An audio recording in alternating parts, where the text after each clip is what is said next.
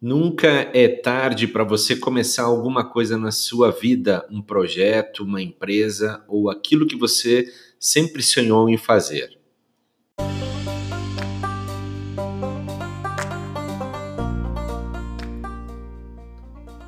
Está começando Dose de Liderança. Aqui é Cláudio Carvalho. Seja bem-vindo ao podcast para o seu desenvolvimento pessoal e profissional.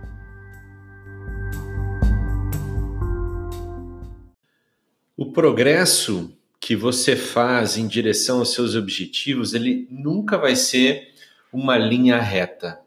Ele vai ser uma trajetória que vai ter altos e baixos. É assim, são, é assim a nossa vida. São altos e baixos que nós vamos encontrar no meio do caminho. Você vai subir, depois você vai descer, vai ter essa sensação. Dois passos para frente, dois para trás, um para trás e por aí vai. E isso é o que dá ritmo, é uma forma de dar ritmo. Não que isso seja uma linha reta e que deveria ser uma linha reta, mas isso acaba dando ritmo no que vai acontecendo no seu objetivo. Mas as pessoas elas sentem que elas nesse momento elas estão desencorajadas, né? Quando elas percebem que escorregam, que dão um passo para trás ou dois para frente ou um para trás e dois para um para frente outro, e dois para trás. Elas acham que elas estão fracassando e que perderam, mas não é isso, tá?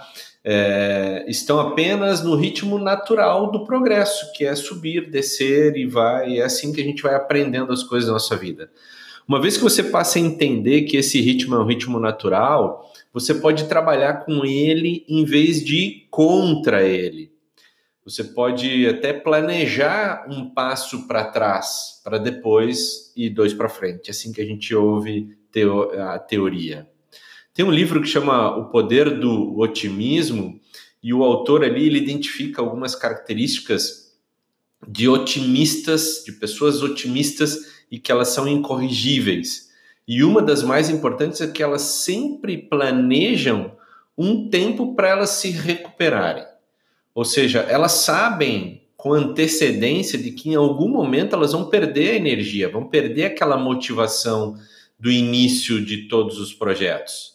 Né? Na física, inclusive, a lei da eh, entropia, né? ela diz que todos os sistemas, quando eles são abandonados, eles acabam parando, a não ser que eles recebam uma injeção de energia, o que o organismo vai se desintegrar, tá? Então, tá aí, tá na física, tá explicado na natureza como funciona, quem somos nós para irmos contra isso, contra as leis da física, contra as leis da natureza.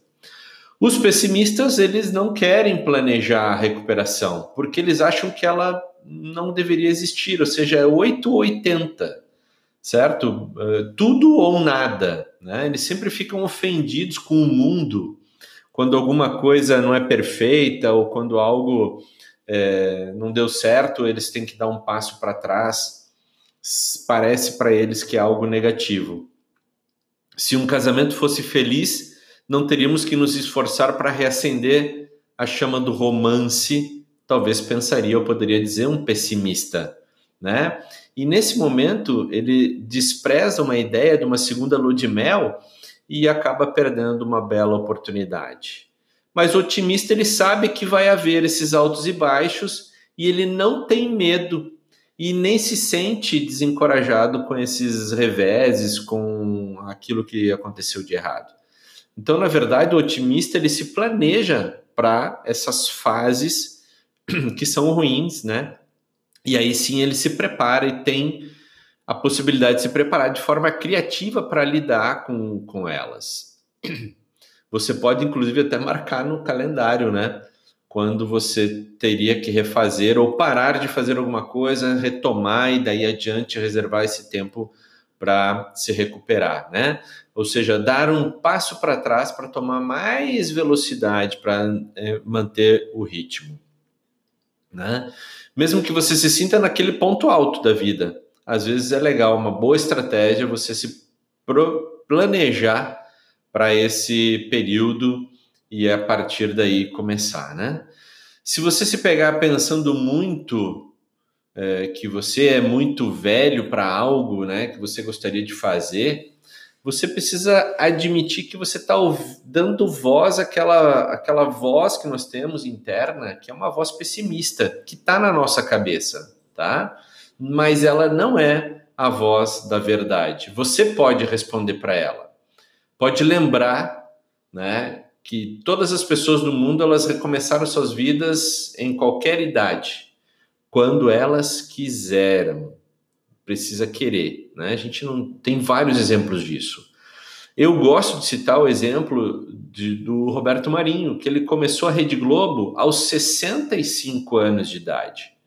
E muitos outros exemplos nós temos aí de pessoas que não deram bola à, à idade e estão ativas até hoje, estão desenvolvendo projetos, iniciando empresas, crescendo, expandindo o seu negócio, inclusive é, numa idade em que muitos estão pensando em se aposentar e não fazer mais nada, né? Eu ouvi esses dias é, um, um, um, filósofo, né, uma, escrevendo é, que justamente quando o corredor está chegando, o maratonista está chegando no final da corrida, onde ele dá mais gás ainda, né? E isso foi um discípulo que perguntou, se não me engano, foi para o Sêneca, é, que ele estava já com uma idade avançada e estava com novos projetos, cuidando de novos, novos projetos. E foi justamente essa a resposta que ele deu. Quando a gente está chegando no final da nossa vida, acho que é onde a gente tem que colocar mais velocidade ainda, mais energia nas coisas que nós estamos fazendo, tá? Sabe por quê, pessoal? Porque não tem outra pessoa que se importa com a nossa idade a não ser nós mesmos. As pessoas elas só querem saber o que você é capaz de fazer. O que você é capaz de fazer, ou seja, aquilo que você quiser, né? E não estão se preocupando com a sua idade, elas estão preocupadas com aquilo que você pode fazer. É você que se preocupa com a sua, a sua própria idade, tá? Então, não escute aquela voz interior que fala sobre a sua idade, sobre o seu QI, sobre sua história, sobre o que você viveu, qualquer outra coisa que poderia impedir você de fazer alguma coisa, tá? Não se deixe seduzir por esta voz interna. Você pode começar uma vida altamente motivada, um projeto novo agora mesmo, hoje, neste ano, ainda dá tempo, né? É, assumir esse desafio e aceitar que você vai precisar de um tempo, às vezes, para se recuperar e que vai ter os altos e baixos de vez em quando, pode ser um bom começo para você começar novamente um projeto ou para dar início àquele projeto que você deixou tanto tempo. Beleza? Valeu, até o próximo.